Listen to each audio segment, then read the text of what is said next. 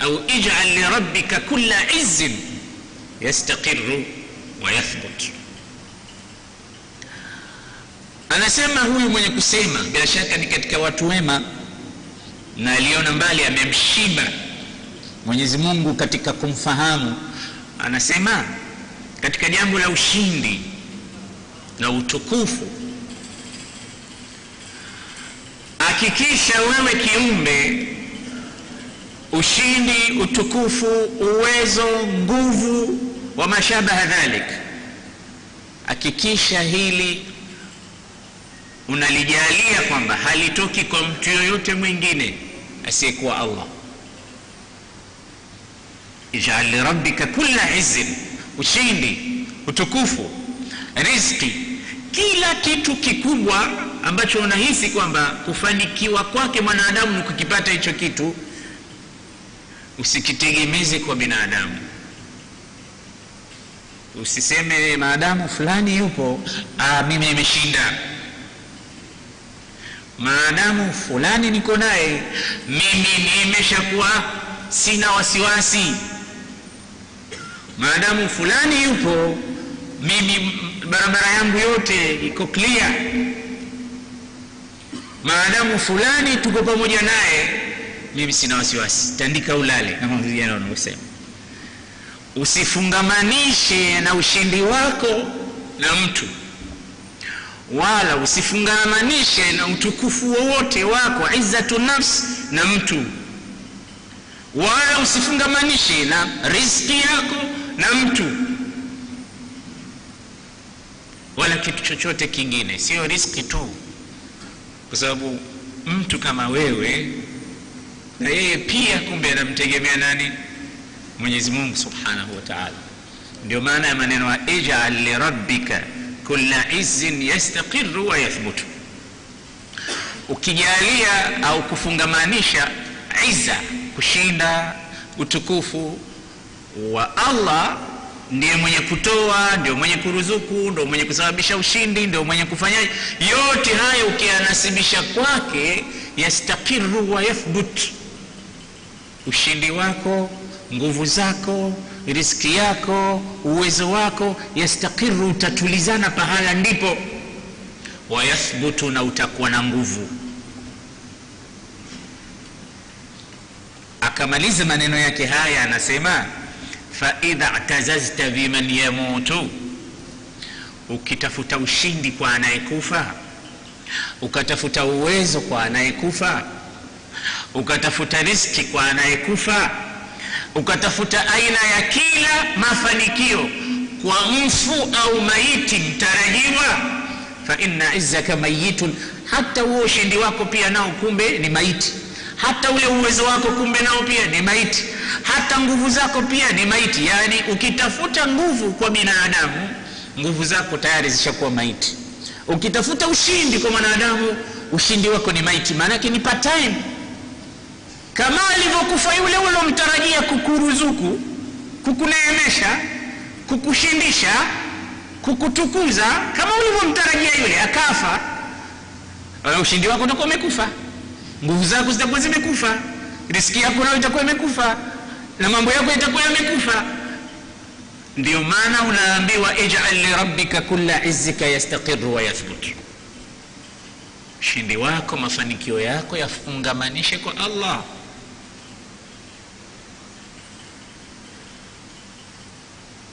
Alimwona mmoja katika watu wema, bwana mmoja anakwenda kwa gogi, anasema yamshi bilkhuyala, anakwenda kwa madaha, anakwenda kwa kiburi, anatembea kwa kujiona.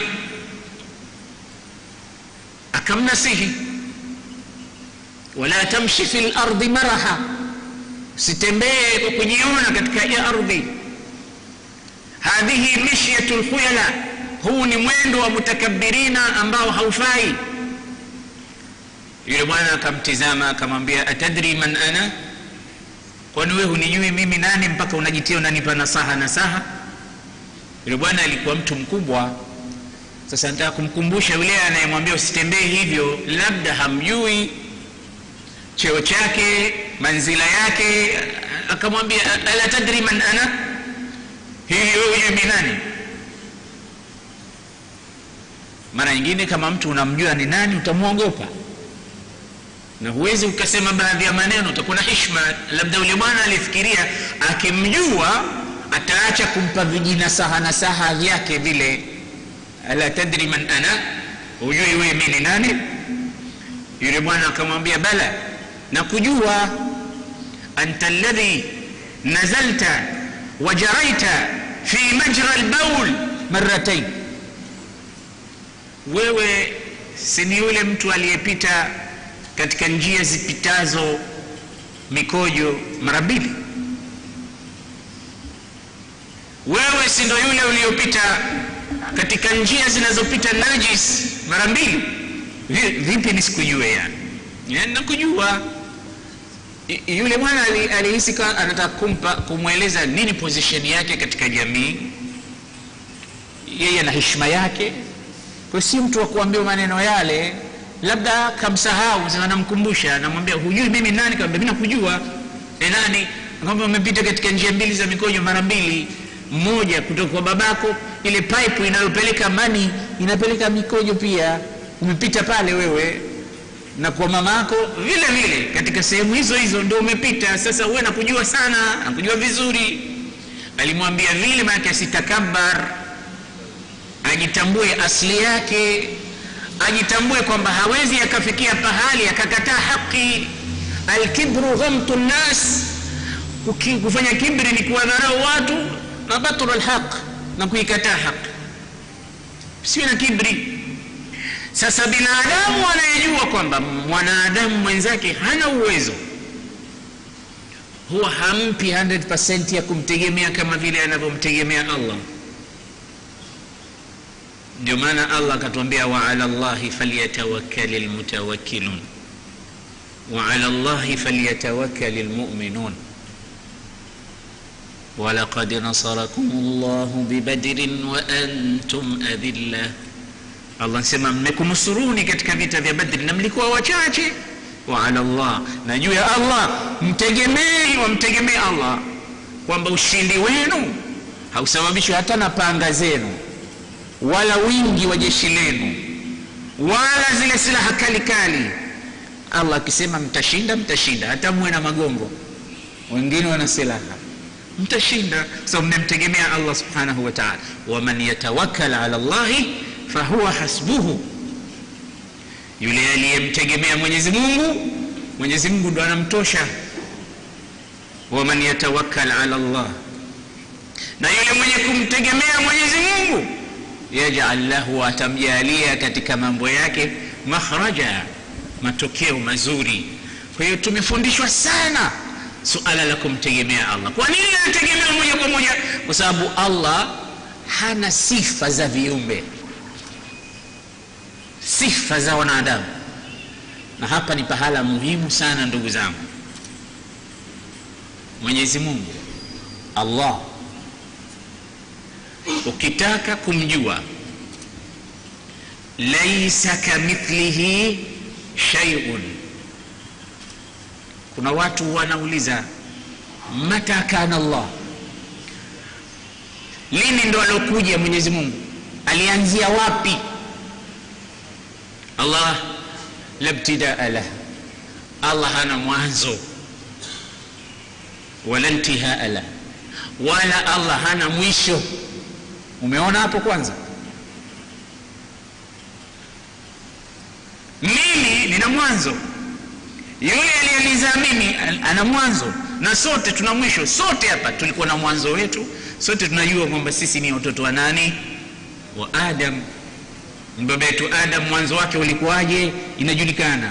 Sasa hivi yupo au hayupo? Hayupo, na wanadamu wote wana mwisho wao, lakini yule aliyetumba huwa almujid, ndiye aliyetufanya sisi tukawepo, lakini hakuna aliyemfanya yeye akawepo. Hayyun qayyumun, yupo yeye mwenyewe kwa dhati yake, anasimamia mwenyewe mambo yake na hana mwanzo wala hana mwisho. Utasema ah, itakuwaje hana mwanzo hana mwisho? Ukifikiria hivyo utakuwa unamuwaza na kumfikiria mwenyezi mungu kwamba na yeye ana sifa za makhluq. Yeye ni khaliq. La tajri alaihi alazmina allah hakuna wakti unaompitia. Wala sifa za viumbe hana. Allah hana hivyo. Jambo zito hili mpaka akili inashindwa kufikiri. Aliulizwa mmoja katika watu wema waliopita kaifa arafta rabbak wewe ulimjuaje mola wako? Akasema araftu rabbi birabbi walaula rabbi ma araftu rabbi. Nimemjua mola wangu kupitia huyo huyo mola wangu. Na kama si yeye mola wangu nisingemjua mola wangu. Nisingemjua. Kwa hiyo haulizi mwenyezi mungu alikuja lini? Au alianzia wapi? La yusal aina allah liana alladhi ayana alaina la aina lahu anasema yule aliyoisababisha aina ikawepo hawezi kuwa yeye ana aina yule aliyoisababisha wapi ikawepo swala hili tukaulizana aliyeliumba hili suala hawezi yeye akawa tunaulizana yuko wapi anaishi wapi anakaa wapi haya ni katika mambo muhimu sana ya tauhid katika mambo muhimu sana ya aqida ambayo muislamu anapaswa ayajue. Suala muhimu fakullu ma khatara bibalik ulama wa aqida wanatuambia kila kinachopita katika akili yako au moyo wako kumuhusu mwenyezi mungu. Najua sasa hivi hapa tulipo tumekaa tunamzungumzia mungu zinakuja fikra na mara nyingine utakuta katika qurani kuna baadhi ya vitu mwenyezi mungu kavisema kwamba yeye anavyo. Ukivichunguza vile vitu na mwanadamu pia anavyo. Mfano nimeumba mbingu kwa mikono yangu. Ah, kumbe anayo mikono. Inaweza ikapita. Wayabqa wajhu rabbik kataja uso. Ala kumbe anao uso au wajaa rabbuk. Akaja mola wako ala kumbe naye anakuja. Vitu kama hivi humpelekea mtu akawa anajenga picha. Kama kataja mikono alafu unautizama mkono wako wewe alafu unaufikiria na wake. Kama kataja uso unaufikiria uso wako wewe alafu unamfikiria na yeye. Kataja kwenda unajifikiria wewe unavyokwenda unamfikiria na yeye hapa ni katika bahari kubwa yenye kina kirefu na kama hujui kuogelea utazama. Ndio maana anakukatizia tu anakwambia laisa kamithlihi shayun. Kullu ma khatara bidhalik fallahu khilafu dhalik. Kila lipitalo katika akili yako na moyo wako kumuhusu mungu mungu yuko kinyume na hivyo unavyofikiria. Hata hivyo kufikiria hiyo mikono uso sijui kuja sijui kwenda sijui vipi. Allah hayupo hivyo kakuletea wewe akueleze tu ni picha takribia ya kukurudishia wewe kufahamu. Lakini usijenge hoja kwamba anafanana na kama uso wa fulani au mkono wa fulani au mwili wa fulani au bali hata usishabihishe. Yule aliyesema hata ukisema inna quluba bani adama baina isbiaini min asabii rrahman yuqallibuha kaifa yasha. Katika hii hadithi kumetajwa vidole kwamba nyoyo za wanadamu zote ziko katika vidole viwili. Baina ya vidole vyake allah anazizungusha anavyotaka. Utafikiria vidole. Bali akisema mwenye kutoa vidole vyake akaonesha mfano. Basi vile vidole vitakaribia kukatwa kwa sababu anamfananisha mwenyezi mungu subhanahu wa taala na wanadamu na sifa za makhluki Yani kwa ufupi allah hana sifa za wanadamu. Hana sifa hii. Mwenyezi mungu maumbile yake kama ameyataja mwanadamu hayafanani ha, yani sisi maumbile yetu ni maumbile aliyoyaumba. Yeye sio aliyeumbwa yeye ni muumba. Alikuwa wapi? Kana allah. Alikuwepo. Na hakukuwa na kitu chochote pamoja na allah. Ndo baadaye akaanza kuumba. Sasa vitu vingine vikapatikana patikana ana sifa ya wajibu lwujudi lidhatihi yupo. Tena uwepo wake hayun la yamut. Yuko hai na hafi. Hatokufa. Sisi tunakufa. Sasa lile suala la kumtegemea mwenyezi mungu asema watawakkal ala lhayi alladhi la yamut mtegemee yule ambaye yuko hai hafi. Unajua unapomtegemea ambaye unajua yuko hai na hakuna wakati atadhoofika hakuna wakati ataondoka. Utakuwa umepata nguzo madhubuti. Nabii ibrahim alipowaonyesha watu mifano wanaabudu nyota na yeye akaingia kundini asema la huyu ndo mola wetu eh? ah. jioni nyota zimetoweka. So jamani twendeni tukaabudu. Ah, mungu hayupo. Sasa mungu kama hayupo sisi waja wake tukipata shida twende kwa nani? Huyu hawezi kuwa mungu. Siku ya pili ikachomoza mwezi. Wakaambiza jamani hiu ni mkubwa kuliko yule kwa hiyo tumwabuduni huyu. Wanaabudu mwezi. Lakini baadaye mwezi nao ukaondoka ukapotea. Sasa njoni tuabudu. Mwezi haupo sasa kama mungu anaondoka tutakwenda wapi? Siku ya tatu likachokezea jua. Jua pia ikifika magharibi likazama. Ibrahim akaambia sikilizeni. Wajahtu wajhiya liladhi fatara lsamawati walard mimi naelekeza uso wangu kwa yule aliyeumba mbingu na ardhi. Hivi viumbe hivi haviwezi kuwa mungu. Mwenyezi mungu ni yule mmoja ambaye hafi hataondoka katika hii dunia. Tumtegemee yeye peke yake watawakkal ala lhayi alladhi la yamut ndugu zangu maneno niliyoyatanguliza ijal lirabbika kula izzika yastaqiru wayathbutu faidha i'tazazta biman yamutu faina izzaka mayitu ushindi wako utukufu wako nguvu zako utegemeze kwa yule ambaye hafi ambaye ni mwenyezi mungu. Natambua kwamba yupo hivi sasa duniani ambaye ni kiumbe unamtegemea wewe. Fahamu kwamba siku akifa nguvu yako imepotea. Yupo mtu ambaye unaona yeye ndo mwenye kukusababishia kushinda. Tambua kwamba yeye mwenyewe hawezi kujithibitishia ushindi 100 kwa hiyo ushindi wako ni maiti kama alivyokuwa maiti yule katika masala yenye kutusumbua sana sisi. Ni masala ya riziki. Kumbe katika dini katika masala ambayo tulipaswa tutulizane sana nayo ni masala ya riziki.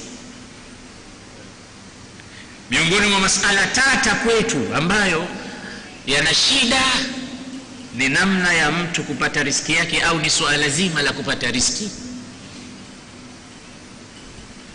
lakini suala ambalo liko wazi namna lilivyodhaminiwa ni suala la, la riski sikiliza hizi ibara za aya za qurani allahu khalaqakum thumma razaqakum yani allahu huwa alladhi khalaqakum mwenyezi mungu ndiye aliyekuumbeni anatuambia sisi wanadamu thumma razaqakum kisha akakuruzukuni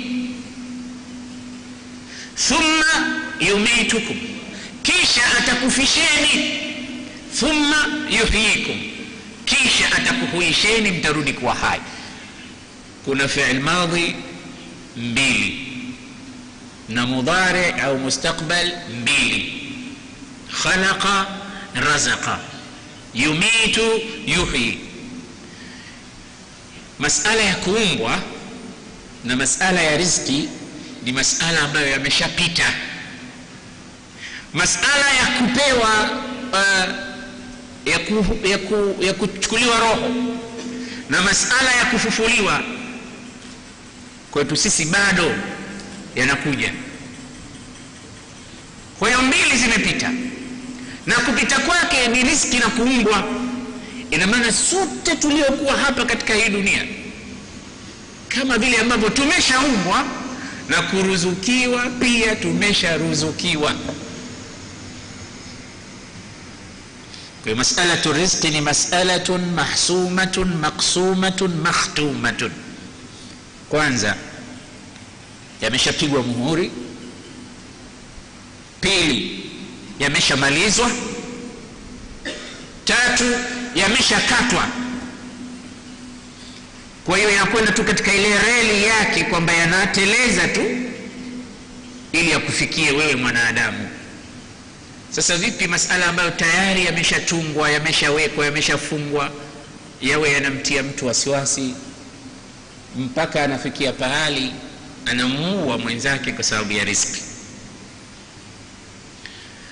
Masala ambayo tayari yameshadhaminiwa na mwenye kudhamini ni yule ambaye hakuna kisichowezekana kwake kila kitu kinawezekana.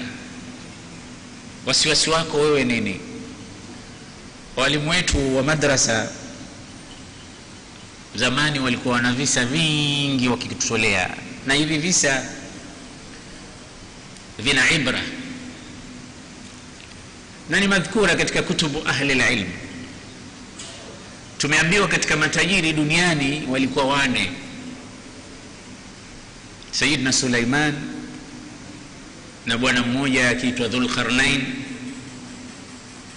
na mwingine akiitwa qarun katika makafiri wakubwa waliokuwa na mali nyingi sana. Hawa ni katika matajiri wakubwa na namrud. Wote hawa ni matajiri wakubwa. Wako waislamu na wako makafiri. Kwa sababu riski haitizami wala haibagui wanasema nabii suleiman kwa namna mwenyezi mungu alivyomjalia kuwa na mali na ufalme mkubwa alimwambia mwenyezi mungu ya rabbi angalau nipe mwezi mmoja ni niwape mimi riski viumbe vyako. Allah akamwambia suleiman huwezi. Akamwambia ya rabbi kama mwezi siwezi basi angalau nipe at least wiki moja niwe nawapa mimi. Akawambia huwezi. Akawambia basi kama siwezi siku zote nipe siku moja tu angalau nitayarishe tayarishe vyakula watu waje wachukue riski zao kwa suleiman. Umenipa uwezo alhamdulillah. Allah akawambia huwezi. Nakuomba ya Rabbi. basi haya. Kawalishe. Sasa utaanza na viumbe vyangu wapi? Wa hapa katika nchi kavu au wa kule baharini. Maana wote wake na wote hawa riski zao ni kwa nani? Aya quran sinaa wama min dabatin fi lardi illa ala llahi rizquha. Tunasema maneno haya katika surat hud yani hakuna kiumbe chochote daba ma yadubu ala wajhi lard hakuna kitu chochote kinachotembea. Hata ule mdudu ndio maana ya dar daba ni kiumbe chochote anaweza kuwa mwanadamu mnyama na wale wadudu wadogo wadogo. Wale pia tunaowaona sema illa ala llahi rizquha. Isipokuwa wale wote mwenyezi mungu wamedhamini riski zao zinatoka kwake. Sasa wako wengi viumbe wangu suleimani ntakuwalisha sasa utaanza na wepi? Asema nitaanza na wabaharini anasema ataanza na akina papa na nyangumi na nani. Akapika majungu na kweli alikuwa na majungu makubwa makubwa wa kudhuru rasiyat na watumishi wake suleiman ni majini. Anawatumisha anavyotaka. Na upepo anautuma. Kukapikwa vyakula vingi sana akaamrisha na upepo. Ufanye kazi kama vile zinavyofanya kazi friza na friji zisije vyakula vikaharibika. Mazingira yale yasiharibu. Vyakula vikapikwa vikapikwa vikapikwa kachukua vyakula kapeleka baharini sasa kuanza kuwalisha viumbe wa mungu. Anasema lilikuja samaki sasa unakuja mmoja mmoja msimje lilikuja samaki asema jicho lake kama jabali. Jicho jicho hilo bado sio mdomo ni jicho suleimani akatupa chakula kile chakula chote cha watu wa baharini chote alikula yule samaki mmoja. Alafu akaenda huko akawa anarudi anasema naye ataimni nipe nipe bado sijashiba. Akamwambia wewe umekula chakula cha wote nilowaletea hapa. Akamwambia ala hicho alichonipa mimi mungu ananipa kama hicho mara tatu yake. Wewe umekuja ndo kama ndo wecha watu wote. Anasema suleimani alikwenda zake pembeni akasujudu akasema ya rabbi nimeshindwa japo hii hadithi utaiona ya sadiki ukipenda lakini katika kuna mazingatio makubwa. Kuna mazingatio makubwa. Hakuna anayewaweza waja wa mungu. Waruzuku kuwapa. Huwa alhayu ladhi la yamut. Yuko hai hafi. Sasa wewe kumbe mategemezo yako. Ah, mimi bwana unajua sahibu yangu bwana ni fulani. Naambia fulani. Multibilionea unasema mi na shida gani? Mi nikinyanyua simu tu nikiambia nitanga milioni ishirini sasa hivi analeta. Yule akija akifa we utalia utafikiri zile pesa zako yeye lakini ulikuwa lazima afe yule. Na mtu mwenye kukufanyia hisani ni mtu mkubwa. Wanasema laith bnu saadi alikuwa anafanya biashara ya asali alipokuwa anatia nanga meli yake katika bahari na kushusha mitungi ya asali kilikuja kizee kimoja kinataka asali kikaomba. Kichupa chake kidogo mwenyewe kaja nacho ntilieni humu yule laith akamwambia ah, ondoka zako mama ondoka ondoka. Jamani as asali pia mnaninyima. Kumbe alimwondoa pale anataka kumpa surprise akamwambia mfanyakazi wake mfuate mfuate mama ujue nyumbani kwake. Akamfuata nyumbani kwake akauona mlango wake akasema umeshajua amechukua mtungi mmoja wa asali mpelekee. Akapelekewa mtungi wa asali. Yule mama akashtuka. Akamfuata akamwambia nilikuwa mbele yako na kuomba kidogo umeninyima umenifuata huku na mtungi mzima nini siri yake nasema kwa sababu wewe umeomba kwa kadri ya uwezo wako na sisi tumetoa kwa kadri ya uwezo wetu. Halafu yule bibi akasema hi mithluka yamut hivi kweli mtu kama wewe itakuja siku na wewe utakufa pia? Yaani mtu wenye kuwajali watu kama hivi itafika wakati na wao watakuwa hawapo. Niaminini ndugu zangu nikiwaambia kwamba kuna baadhi ya watu wakifa wakiondoka katika hii dunia familia zaidi ya mia mia tatu zote zinatikisika. Kutokamana labda ana kampuni yake amewaajiri watu au yeye mwenyewe ana mkono mrefu wa kuwafikia watu. Lakini kuna mwisho kuna mwisho. Hawa wote uwezo wao ni mahduda uwezo wao ni mdogo riski zao zimekadiriwa nao pia mwenyewe ambaye anaruzuku bila kuchoka ni allah peke yake na ndio maana akasema wama khalaqtu ljinna walinsa illa liyabudun ما أريد منهم من رزق وما أريد أن يطعمون إن الله هو الرزاق ذو القوة المتين mimi nimekuumbeni mniabudu kana kwamba litakuja suala. Sasa sawa tutakuabudu. Alafu kula tutapata wapi? Allah anasema mimi ni juu yangu kukupeni riski ameshatakafal. Allah subhanahu wa taala. Razaq kwa mubalagha. Ndo hatimu lasam mmoja katika wema waliotangulia. Wamekaa na rafiki zake anasema jamani kesho kutwa haji qalbi yashtaqu ila ruyati lkaba natamani na mimi nifike mbele ya nyumba ya allah ya lkaba natamani niende katika msikiti wa bwana mtume nikamzuru. Natamani nifike katika bukra ya haram.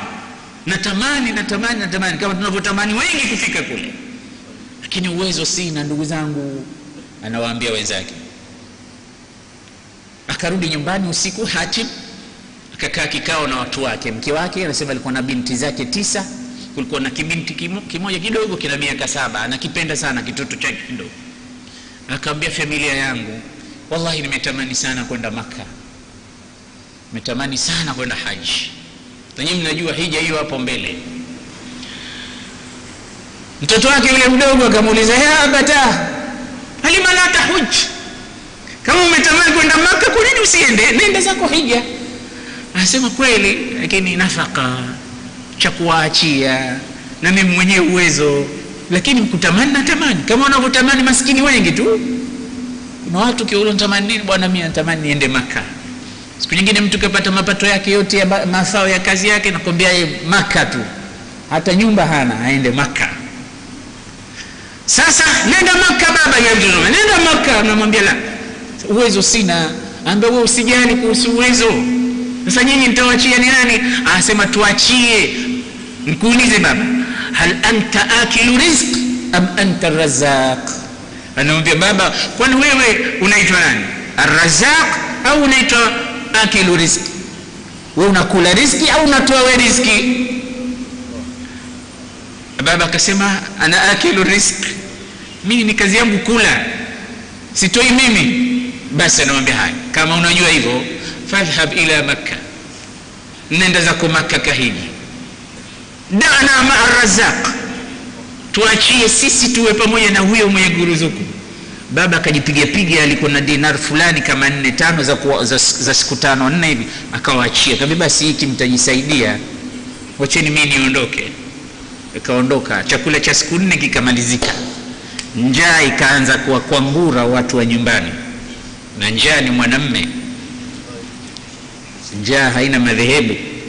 Wala njaa haina maskhara naam. Na ndio maana unakuta watu wengine hupigana kwa sababu ya njaa. Wengine hukosana kwa sababu ya chakula. Wengine kuna bwana mmoja juzi alitoa stori pale alisema kama hajakualika mpaka ule mkono anauramba maanake usiondoke na chochote. Kama umeshakusha kutia mkono sahanini. Kwa sababu ya chakula risk chakula kimefanya watu wamekosana kimefanya watu wametukanana kimefanya watu wanaaibishana eh, watu wanadharauliana. Wanaalikwa walikuwa waheshimiwa tu walikuwa na, na hadhi. Chakula hicho kinawafanyia watu wanakuwa na true color ya kikweli. Yaani chakula pia umeona tabu kuni, kunialika? Umeona tabu? Njaa hizo ndo zinafanya hivyo. Ndio maana ya juha siku moja alipokuwa amealikwa akaenda katika karamu kufika pale wakiona mandhari yake nguo zake. Wakamwambia we, we akualike nani? Akualike nani wewe? Huwezi kuruhusiwa kuingia huko. Akarudi zake nyumbani akajua sababu iliyomfanya aibishwe kiasi kile ni mavazi yake. Unajua kila mtu anakuwa na mavazi yake special. Akaenda akafungua kabati akavitoa vile vikali vile. Joho zuri na kilemba kizuri na koti zuri akaziingiza mwilini akavaa alafu akarudi tena kule. Wakimwona tu kwa mbali tafadhali bwana fulani tafadhali.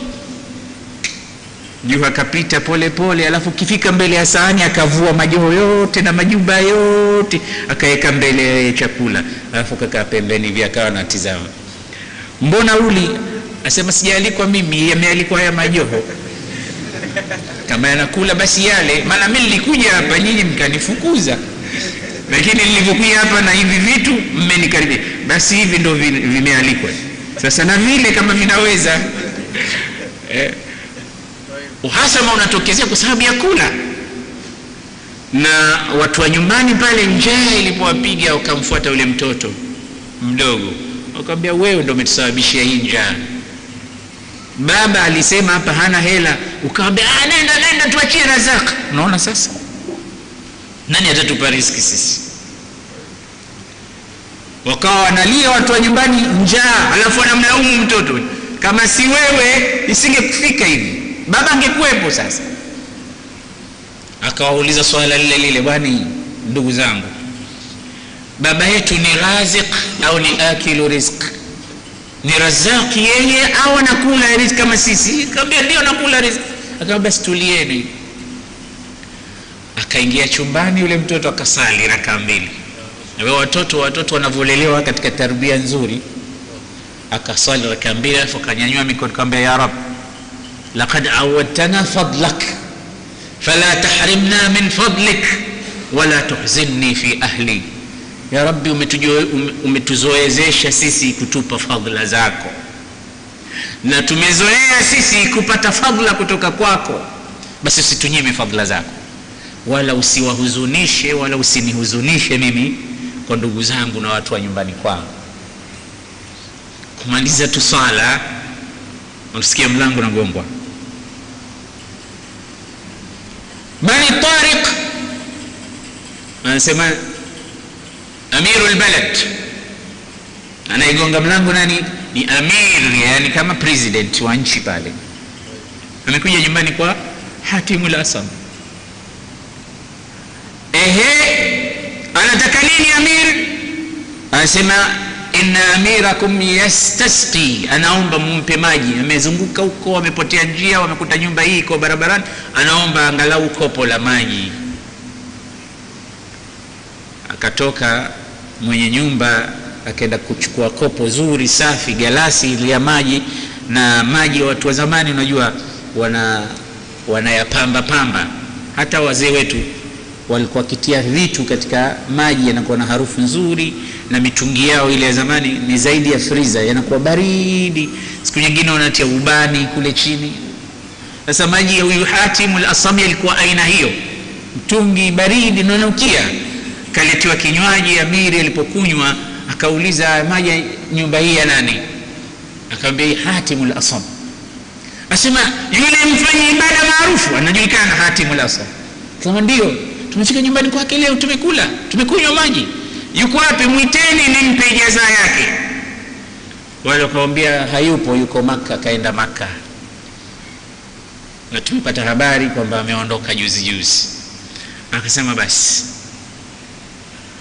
kama ameondoka kwenda maka ni juu yetu sisi kama tulivyokirimiwa na watu wa nyumbani kwake na sisi tuwakirimu watu wa nyumba hii. Unajua maamiri wanatembea kamil kamil habari hii ameisimulia limamu dhahabi katika siyar alami nubala kitabu kikubwa hiki cha historia. Anasema akatoa kanda lake la qumash fakhir ukanda ule una jawahir zile le, kuna lulu dhahabu ukanda ule wa, wa kufunga kiunoni pale. Akatoa lile akalivua. Katika riwaya nyingine nasema alitoa mfuko wa dhahabu kifuko kile mali za zamani wanazihifadhi kwenye vifuko vile. Akatoa mfuko wa dhahabu alafu akawapa watu wa nyumbani kwake. Kisha akasema manake mfalme au amir ako hatembei peke yake anakuwa na wapambe wake. Wale nao wako pembeni wakasema amir akawambia yeyote anayenipenda kama katika nyinyi yupo anayenipenda afanye kama nilivyofanya mimi manake mi nimetoa fuko la hela. Na yeye anawajua wapambe wake. Na nyinyi kama yupo mtu ananipenda naye afanye kama nilivyofanya mimi. Wote wakatoa mafuko yao wakapeleka kwenye ile nyumba.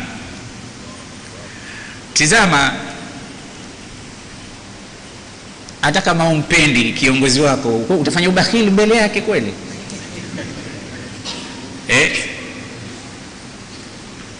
mlikuwa mkiona mheshimiwa rais anapokwenda kule bara akifanya mchango hata bodigadi wake anatoa hela. Naye anatoa anatoa mchango. Hata watu kuwategemea nao watatoa. Bali rais leo akianzisha mchango hapa utasikia wengine wala hawapo pamoja na sisi hapa. Wako huko wamelala lakini wanapiga simu. Wanaambia mheshimiwa mimi zangu milioni hamsini.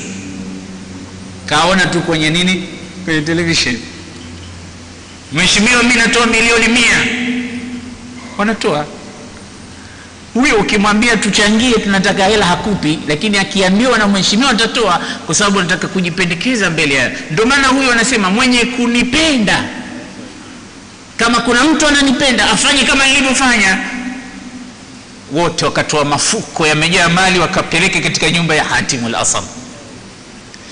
Kwa muda mchache tu kile kijumba cha Hatim al-Asam na familia yake wakawa matajiri kuliko watu wote pale mjini. Kuliko watu wote.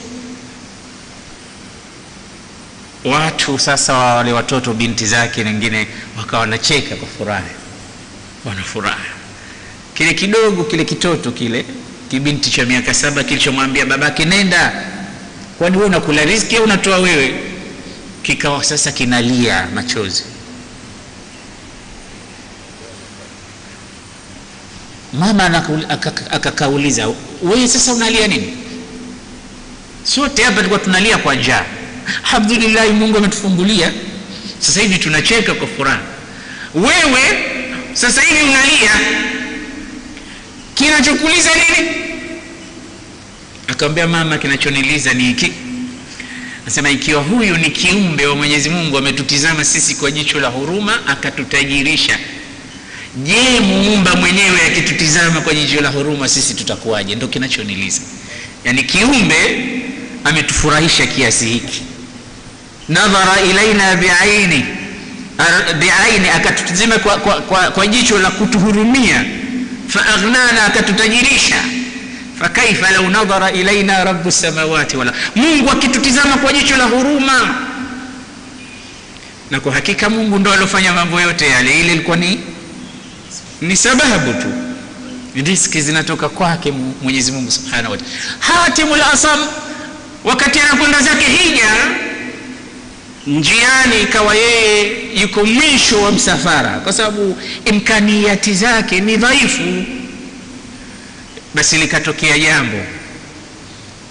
Kiongozi wa msafara uh, ambaye ndio alikuwa kama kiongozi wa, wa makabila yale akaumwa na mdudu mwenye sumu watu wakawa wanatapatapa wanauliza yupo mtu anayeweza kumfanyia ruqya? Watu wakasema tumemwona hatimul asam mfanyi ibada maarufu. Huyu atampigia ruqya akaitwa unaweza ukampa ruqya? Naam. Asema akamsomea. Akamsomea akapoa. Baadaye kiongozi yule wa msafara akasema nafaqatu dhahabi waliyabi alaya asema masarufu yako yote ya kwenda na ya kurudi hija juu yangu mimi kule nyumbani habari yake ndo kama mmeiona ya mifuko ile ya dhahabu. Na huku yeye anakokwenda tayari kuna mmoja katika milionea anasema safari yako ya kwenda na ya kurudi nafaka zake ni juu yangu mimi. Hana habari kilichotokea kule nyumbani. Anasema ya rab hapa umenionyesha jambo kwangu mimi. Nasubiri kusikia na huko nyumbani nilikoacha akaenda zake maka mpaka akarudi. Nyumbani pale mambo yakabadilika. Wakawa watu wenye wasaa mkubwa katika riziki. Yote hii ni kwa dua ya yule mtoto na kumtegemea mwenyezi mungu kiukweli. Ndio mtume akatuambia katika hadithi lau annakum tatawakkaluna ala llahi haqa tawakkulihi la razaqakum kama yarzuqu tair ingelikuwa nyinyi mnamtegemea mwenyezi mungu kiukweli kama vile ipasavyo kutegemewa angekuruzukuni mwenyezi mungu kama anavyowaruzuku ndege. Taghdu himasan wataruhu bitanan. Ndege hutoka mbavu zimeshikana kwa njaa wakarudi matumbo yamevimba kwa kushiba. Je anayo masta yoyote digrii ndege? Amesomea uinjinia pahala gani ndege amefika form 4 au a level ndege amefikia katika daraja yoyote ya masomo ndege ana shahada au stashahada au ana nini ndege? Lakini mbona anapata riski ndio mwenye kusema akasema lau kanat larzaqu ala lhija lau kanat larzaqu tajri ala lhija ingelikuwa riski zinatoka kutokamana na akili ya mtu na uhodari wake. Kiumbe anasema halakna idhan min jahlihinna albahaimu, basi wanyama wangekufa njaa kwa ujinga wao. Mbuzi yule na wenzake kondoo na dada zake kuku na ufti zake hawa wangekufa njaa kama riski ni kwa hii. Mwana nimetumia akili mimsinione hivya kama riski yanakwenda kiakili akili halakna idhan min jahlihinna albahaimu. Hawa wanyama wangekufia mbali kwa ujinga wao. Hawana akili hawaiti lakini wanapataje riski na utamwona amenenepa anakula vizuri. Inna allaha huwa razaq sasa mbona sisi tuna wasiwasi? Mpaka tuna dhulumu mtume anasema katika hadithi jibrili alikuja akanieleza haya. Inna nafsa lan tamuta hatta tastakmila rizqaha wa ajalaha hakuna nafsi ya mtu yoyote itaondoka katika hii dunia kwa kufa mpaka kila mtu akamilishe riski yake aliyopangiwa na mwenyezi mungu. Alafu akamilishe muda wake wa kuishi katika hii dunia.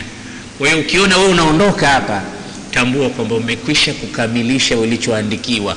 Riziki au wakti watu wengi wanaona mtu kama anakaribia kufa. Watasema leo ya tisa hakuingii kitu kwenye mdomo wake kafunga meno hivi.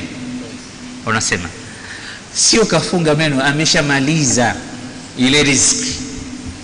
Hata tone moja la maji aliwezi kuingia kwa sababu riziki yake laqad istakmalat nafsu rizqaha.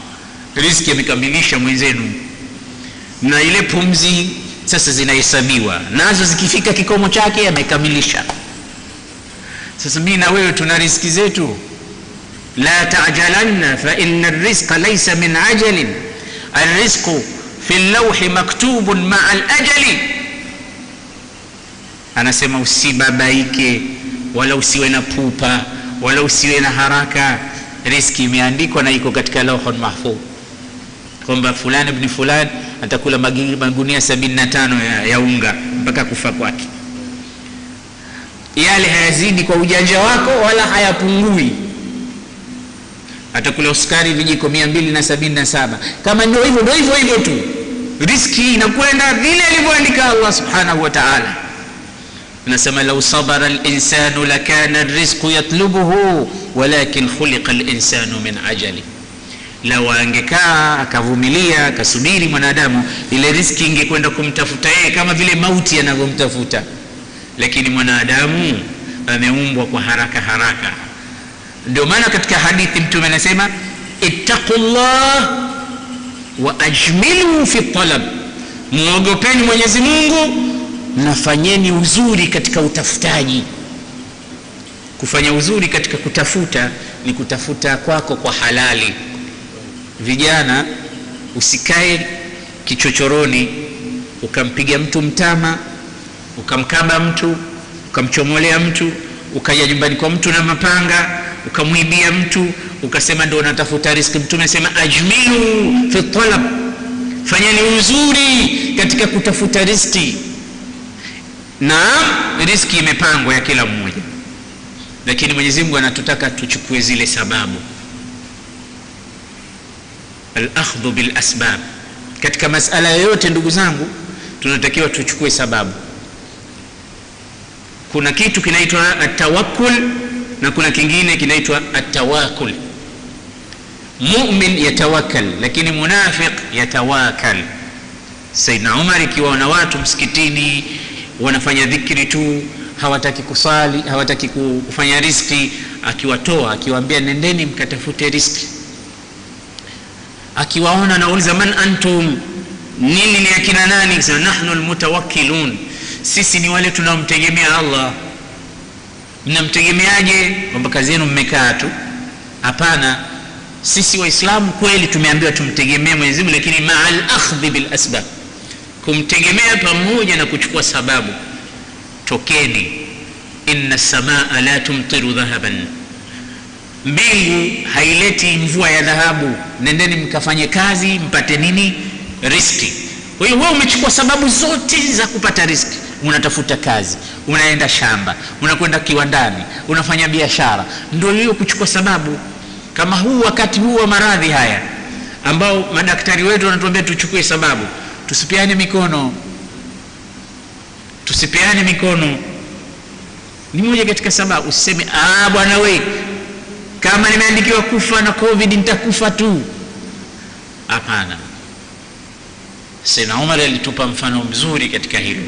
Alipokuwa anakwenda siria akapewa habari kwamba kuna maradhi ya tauni yameingia watu wanakufa na yanaambukiza. Kwa hiyo amiri lmumini usije huku usije utakufa. Kuna mtu ana imani kuliko imani za masahaba? Ambao allah sema fain amanu bimithli ma amantum bihi faqad ihtadaw kama wataamini kama mlivyoamini wao. Nyie imani ya masahaba ilikuwa inapigiwa mifano. Kama watu wataamini kama walivyoamini hawa basi wameongoka. Kuna mtu ana imani zaidi ya hao? Lakini umar aliposikia habari zile akasema ala watu wanakufa huko kwa tauni. Akageuza njia hakuenda tena. Mmoja akamwambia amiri lmuminin unakimbia qudra ya allah?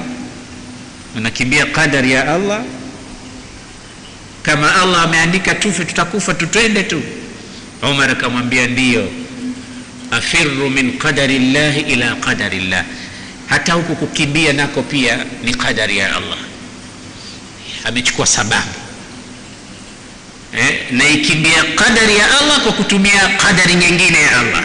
Yani nayakimbia maradhi ambayo amekadiria mwenyezi mungu yawepo na yakimbia yasinipate kwa qadari ya mwenyezi mungu kunikadiria na kunipa akili ya kujua kuna maradhi kule nipenye niende sehemu nyingine. Zote ni qadari zote ni qadari ndio maana wale wabaramaki wanaosema wanaokuja wakafanya kitu alafu wakamwambia mungu ameshapenda nifanye. Kama mungu asingependa hicho kitu nisingefanya mimi. Wapo watu aina hiyo. Basi mmoja alimpiga kofi ah, unanipiga? Mungu kishapenda nikupige sasa tena unataka unataka nini? Maanake unaingilia kadari ya mwenyezi mungu? Kadari haziendi hivyo unavyofikiria wewe. Chukua sababu. Mwenyezi mungu ametuambia wala tulqu biaidikum ila tahluka. Msijipeleke wenyewe katika maangamivu kwa mikono yenu. Khudhu hidhrakum chukueni tahadhari. Zote hizi ni aya za quran eh, la yuridanna mumaridun ala musih. Mtume anasema aliyekuwa mgonjwa asiwekwe pamoja na aliyekuwa mzima. Zote hizi hadithi za bwana mtume. Fira min almajzumi firak min alasad. Mkimbie mwenye maradhi ya kuambukiza kama unavyomkimbia simba. Bado tu hazija kutosha hizi. Utakuta ukiwaambia wenzako jamani tusipianeni mikono nasema wewe kumbe kumbe una imani wewe. Kumbe hujui wewe kudra ya allah. Kumbe hujamtegemea. Hapana wewe ndo hujui maana ya kumtegemea.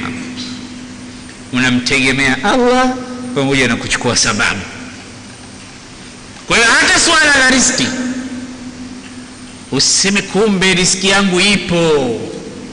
We ukawa una laugh 24/7 huendi kazini nimesikia kwenye darsa darsa yangu nita, uh, riski yangu nitakula tu.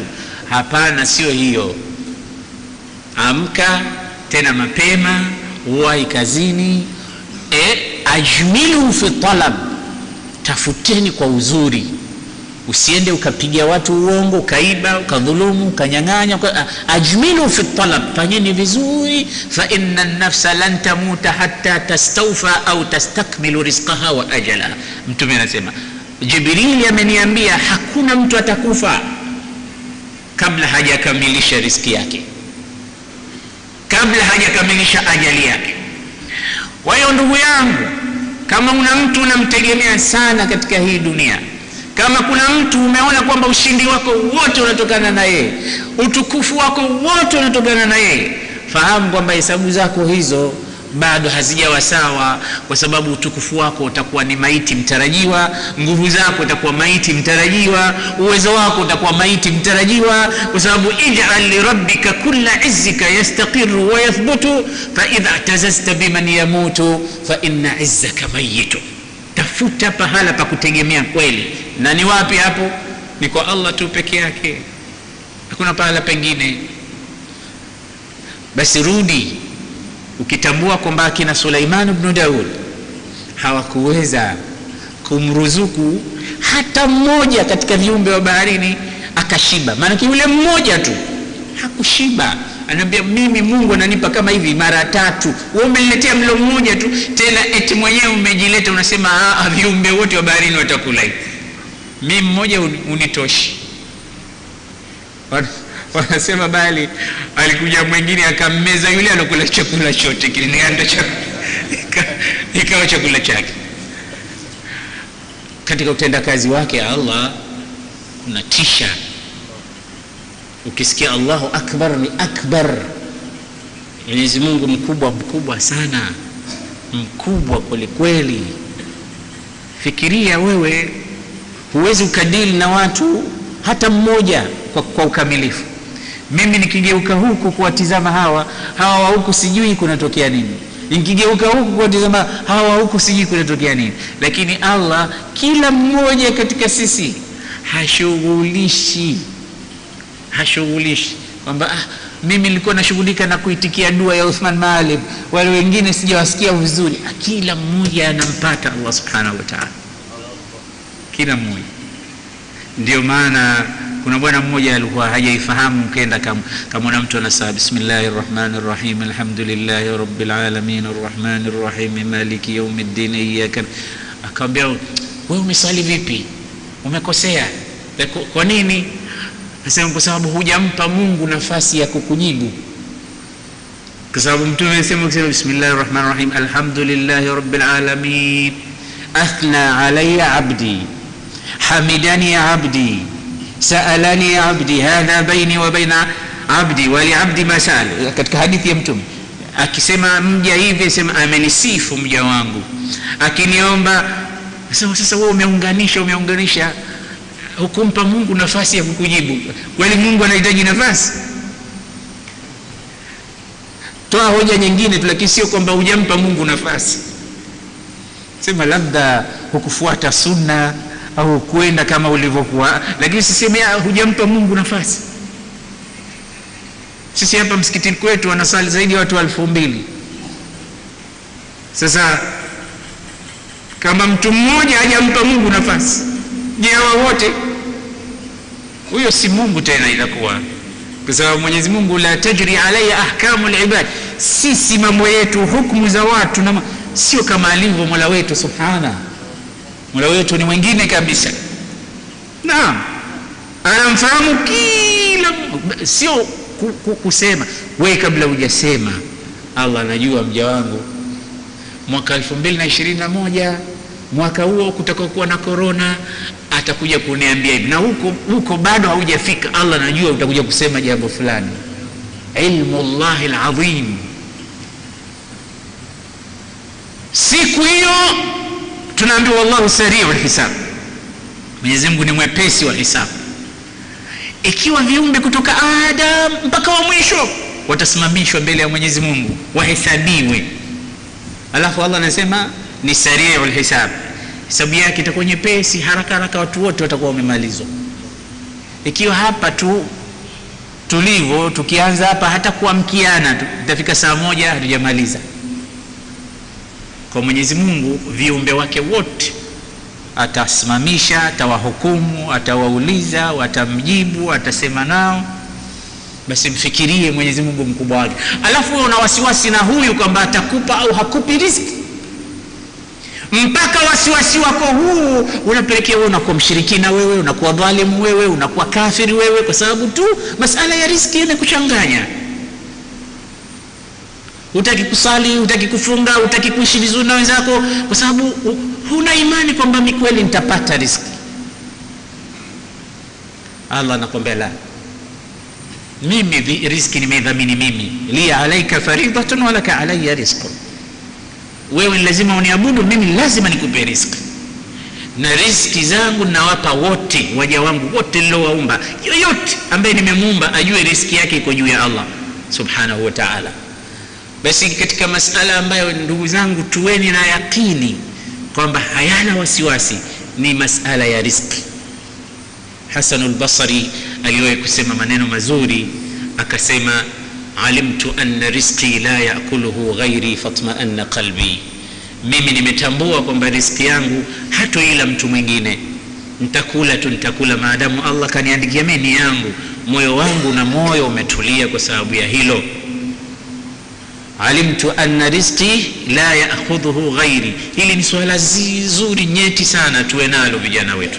Lakini tusiache kumtegemea tusiache kufanya kazi tusiache kufanya biashara tusiache kutafuta kwa sababu hizi ndizo sababu za kupata riski na ndizo tulizoambiwa tuzichukue hizo tuzifanyie kazi kwa sababu mbinguni hakunyeshi mvua ya dhahabu wala fedha. Inanyesha mvua ya maji maana yake nenda shamba ukalime. Nenda baharini ukavune. Nenda nenda nenda zote hizi lakini maa tawakkul uwe na hakika na yakini kwamba sio bahari wala sio shamba wala sio tajiri wala sio mfanyabiashara anayeweza kukidhi mahitaji yangu isipokuwa ni nani?